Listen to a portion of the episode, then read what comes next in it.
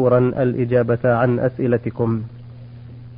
هذان سؤالان في أول لقائنا اليوم من السائل الطيب محمد من السودان. سؤاله الأول يقول ما معنى قوله تعالى ليس البر أن تولوا وجوهكم قبل المشرق والمغرب إلى آخر الآية نعم. الحمد لله رب العالمين وأصلي وأسلم على نبينا محمد وعلى آله وأصحابه أجمعين. معنى قوله تعالى ليس البر أن تولوا وجوهكم قبل المشرق والمغرب ولكن البر من آمن بالله واليوم الآخر والملائكة والكتاب والنبيين. هو أن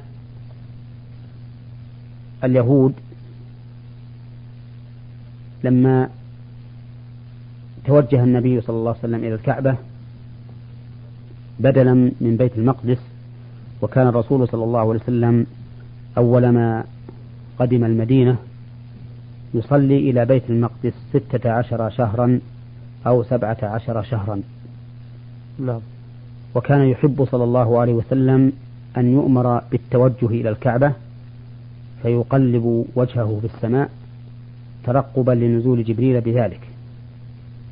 فأنزل الله تعالى قد نرى تقلب وجهك في السماء فلنولينك قبلة ترضاها فول وجهك شطر المسجد الحرام إلى آخر ما ذكره الله سبحانه وتعالى في هذا الموضوع.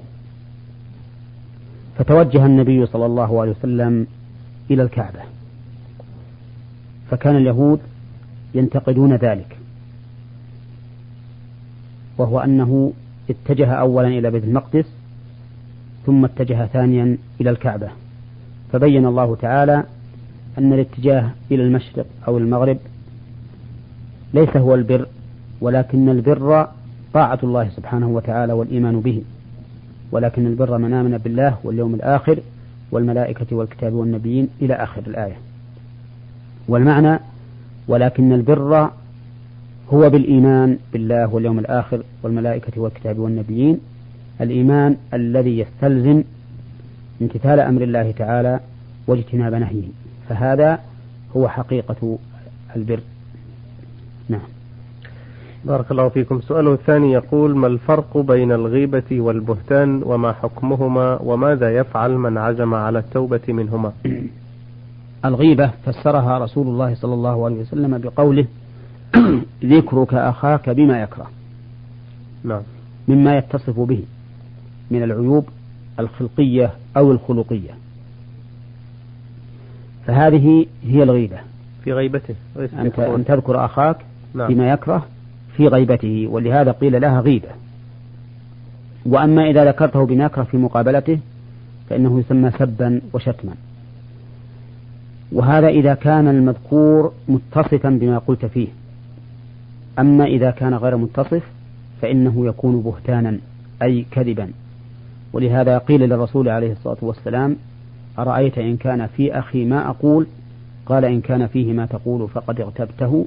وإن لم يكن فيه ما تقول فقد بهته إذا فالفرق بين الغيبة والبهتان. أن الغيبة أن يكون الرجل الذي وقعت عليه الغيبة متصفا بما ذكر فيه. نعم. وأما البهتان فأن يكون غير متصف بما فيه بل يبهت به ويكذب عليه فيه. فتكون إذا مركبة من غيبة وبهتان. نعم. نعم. ماذا يعمل من أراد التوبة منهما؟ أما من أراد التوبة منهما فإنه يستغفر لأخيه الذي اغتابه نعم. ويكثر من الثناء عليه بما يستحق في الأماكن التي اغتابه فيها لأن الحسنات يذهبن السيئات. وهل يجب عليه أن يتحلله؟ فيذهب إليه ويخبره بما جرى منه في حقه أو لا. نعم. قال بعض أهل العلم إنه يجب عليه أن يذهب إليه ويتحلله لأنه يخشى أن يصل إليه العلم فيما بعد. يعني يطلب منه السماح. نعم يطلب منه السماح. وقال بعض أهل العلم إنه إن كان أخاه قد علم باغتيابه فإنه يجب عليه أن يذهب إليه ويتحلله أن يطلب منه السماح. وإن كان لم يعلم فإن الأولى ألا يخبره لأنه ربما لو أخبره لركب رأسه ولم يسمح له وحصل بينهما عداوة وبغضاء فيكون هو السبب في إثارة هذه العداوة والبغضاء. وهذا القول هو, هو الراجح أنه لا يخبره بل يستغفر له ويثني عليه بما يستحق. في المجالس التي اغتابه فيها اللهم إلا إذا كان يخشى أن يصل إليه العلم أو نحو ذلك من الأمور التي تحتاج إلى استحلال فإنه لا بد أن يستحله. نعم. جزاكم الله خيرا. هذا سؤال من المستمع سين صاد كاف مصري مقيم بالمملكة العربية السعودية. يقول في سؤاله الأول بعد عقد القران وقبل الدخول على زوجتي حلفت بالطلاق للإقلاع عن عادة سيئة كنت أمارسها بقولي تكون امرأتي طالقا إذا عدت إليها ولكنني رجعت إليها مرة أخرى واستمرت حياتنا الزوجية كالعادة. فما الحكم في هذه اليمين؟ مع العلم أنه كان بيني وبين نفسي دون علمها ولا علم وليها. وعند البداية للحلف بالطلاق هذا كانت النية ليست بغرض الطلاق ولكن للإقلاع عن هذه العادة. وسبب استمراري في حياتنا الزوجية أنني أجبت بأن اليمين ما دام ليس أمامها فلا يقع. راجيا زيادة الإطمئنان والإفادة منكم أفادكم الله وجزاكم عنا أحسن الجزاء. هذا الجواب هذا السؤال أقدم له مقدمة وهي أنه قد كثر من الناس في الآونة الأخيرة الحلف بالطلاق. نعم. فصار الإنسان منهم يرسل لسانه في هذا الأمر في أتفه الأمور وربما يجعله طلاقا بائنا بالثلاث. وهذا أمر ينبغي للمرء أن ينزه لسانه عنه. لأن الحلف المشروع إنما يكون بالله سبحانه وتعالى لقول النبي صلى الله عليه وسلم من كان حالفا فليحلف بالله أو ليصمت. فإذا أردت أن تحلف فاحلف بالله سبحانه وتعالى فقل والله لا أفعلن كذا أو والله لا أفعلن كذا أو باسم آخر من أسماء الله تعالى أو بصفة من صفاته. أما أن تحلف بالطلاق أو بالعتق أو بغير ذلك فإنه خلاف ما أمر به النبي صلى الله عليه وسلم. فنصيحتي لإخواننا أن لا يوصلوا ألسنتهم بمثل هذه اليمين. ثم أعود لأجيب السائل عن سؤاله.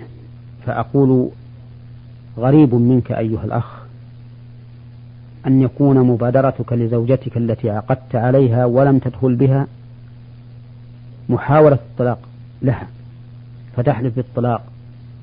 فهل لا صبرت على الأقل إلى أن تدخل بها ويمضي وقت؟ فالطلاق ليس أمرا هينا يتلاعب به المرء عند أتفه الأمور.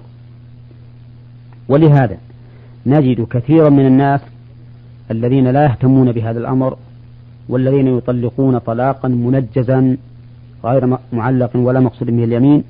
نجدهم دائما يندمون ويذهبون إلى عتبة كل عالم لعلهم يجدون الخلاص. ولو أنهم رجعوا إلى أنفسهم وملكوها عند الغضب لكان ذلك أولى بهم وأجدر.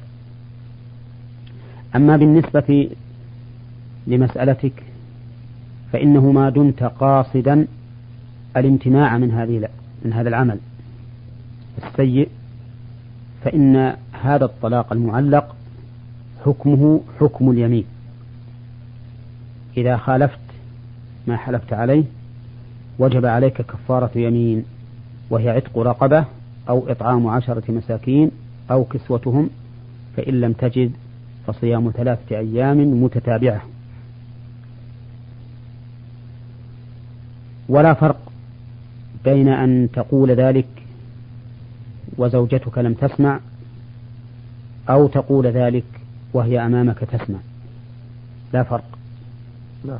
وإفتاء من أفتاك بأنه حيث كان بينك وبين نفسك لم تواجه به لم تواجه لم تواجه به الزوجة فإنه يكون يمينا.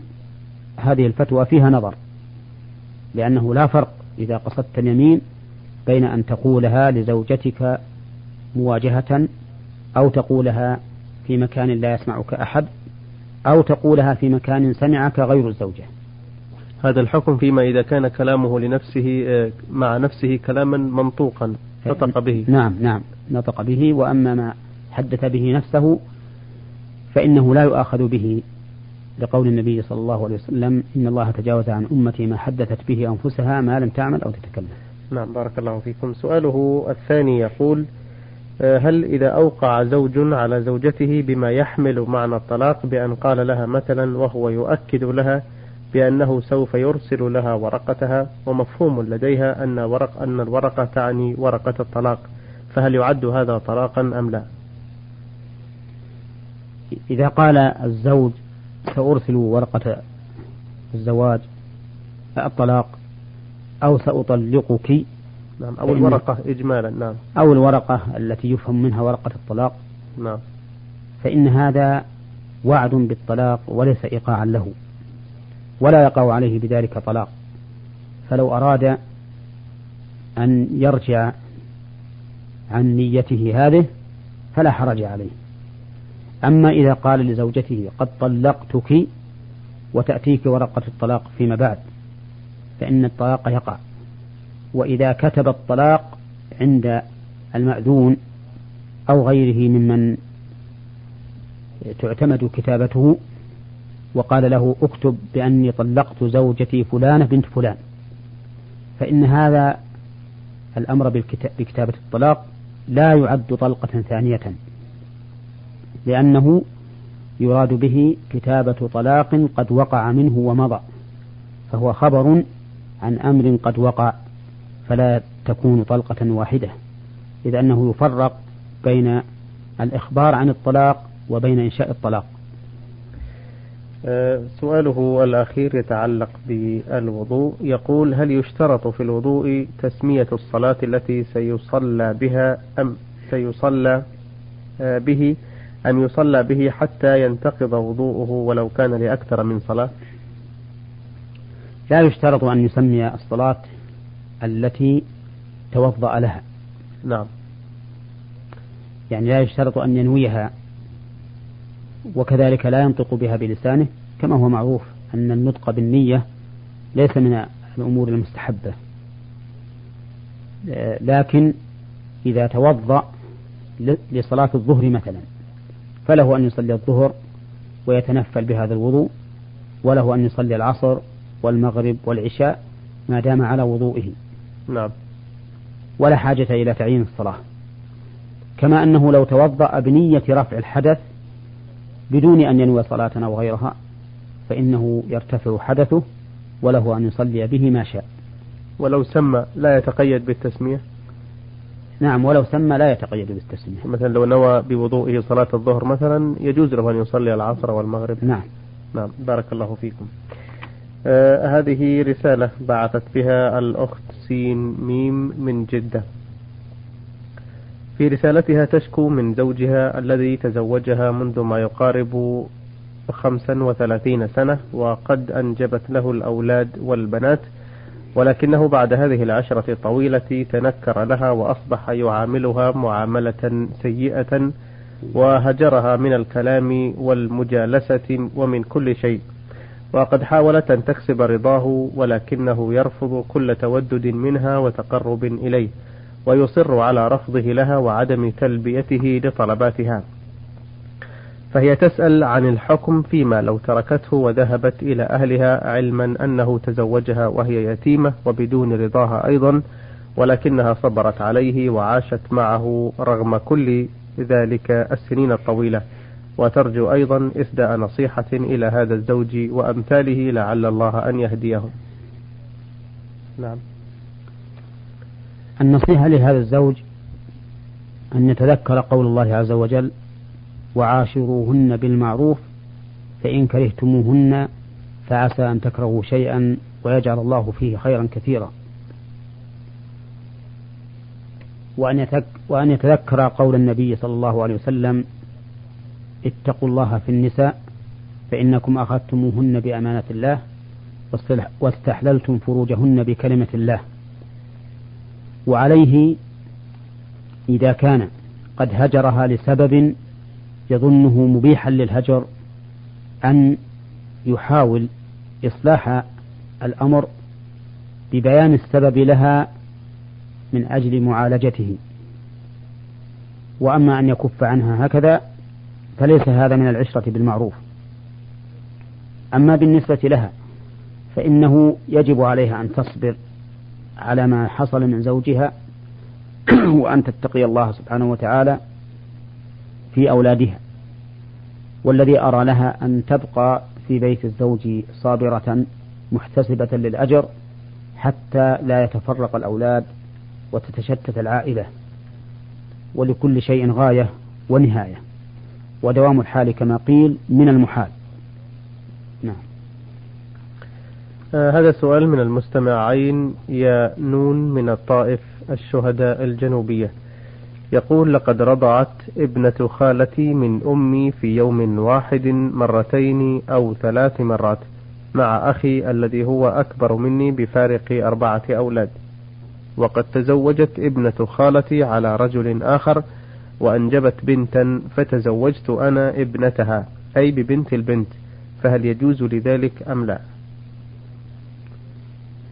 ينبغي أن يعلم بأن الرضاع المحرم الذي يثبت به كون الرضيع ابنا للمرضعة يشترط فيه أن يكون خمس رضعات فأكثر قبل الفطام. وحسب سؤال السائل فإن هذه هذه الطفلة التي صارت أما لم ترتضع من أمه إلا ثلاث رضعات فقط. وعلى هذا فلا تكون أختا له. بل هي بنت خال خالته ويجوز له أن يتزوج ابنتها لعدم ثبوت الرضاع المحرم. وقبل إنهاء الجواب أذكر المستمعين أن كثيرا من العامة يظنون أن البنت إذا ارتضعت من أم الإنسان مع ولد أكبر منه فإنها لا تكون أختا له وهذا خطأ عظيم. فإن أي طفل رضع من أمك فإنه يكون أخا لك. سواء ارتضع من اللبن الذي نشأ من الحمل بك أو ارتضع من لبن سابق أو لاحق. المهم أنه متى ارتضع رضاعا معتبرا من أمك قبلك أو بعدك أو معك فإنه يكون أخا لك من الرضاعة. ويكون كذلك أيضا أخا لأولاد زوجها التي زوجها الذي نشأ لبنها منه. يكون أخا لهم من الأب لأن أباهم واحد. أحسن الله إليكم. أيها الإخوة الكرام في ختام لقائنا هذا نتوجه بشكرنا إلى الشيخ محمد بن صالح العثيمين المدرس